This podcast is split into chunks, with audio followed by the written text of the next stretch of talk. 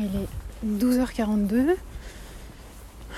Je reviens de la boulangerie euh, où je suis allée chercher du pain et des desserts parce que mes parents viennent déjeuner, on va se faire des petits sandwichs.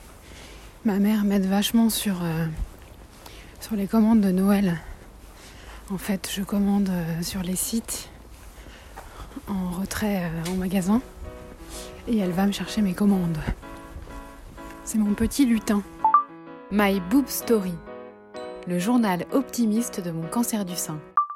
Et ouais, j'ai sollicité le service social euh, de mon entreprise pour savoir quelle aide financière je pouvais avoir parce que c'est vrai que ah, j'ai un petit salaire hein, quand même. Et en fait, il y a plein de frais euh, annexes, genre euh, bah, le soutien-gorge de contention, c'était euh, 66 euros. Et la Sécu ne prend pas en charge et la mutuelle non plus. Après les crèmes hydratantes, bah c'est à base de 20-30 euros par-ci par-là.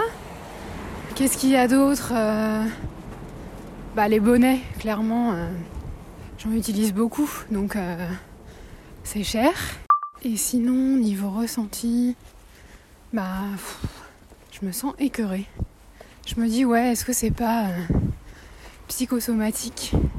Genre ma situation maker Parce que c'est vrai que je me rends compte que c'est bah, que c'est pas rien.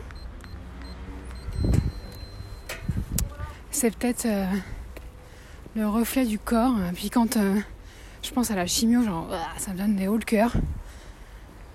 J'espère que ça va aller pour la prochaine. J'essaye de penser à autre chose en fait. Mais c'est pas évident. Merci d'avoir écouté ce nouvel épisode de My Boob Story.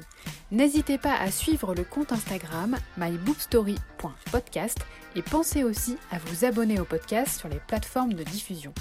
Si vous souhaitez soutenir My Boob Story, rendez-vous sur Tipeee. Le lien est dans le descriptif de cet épisode. À demain!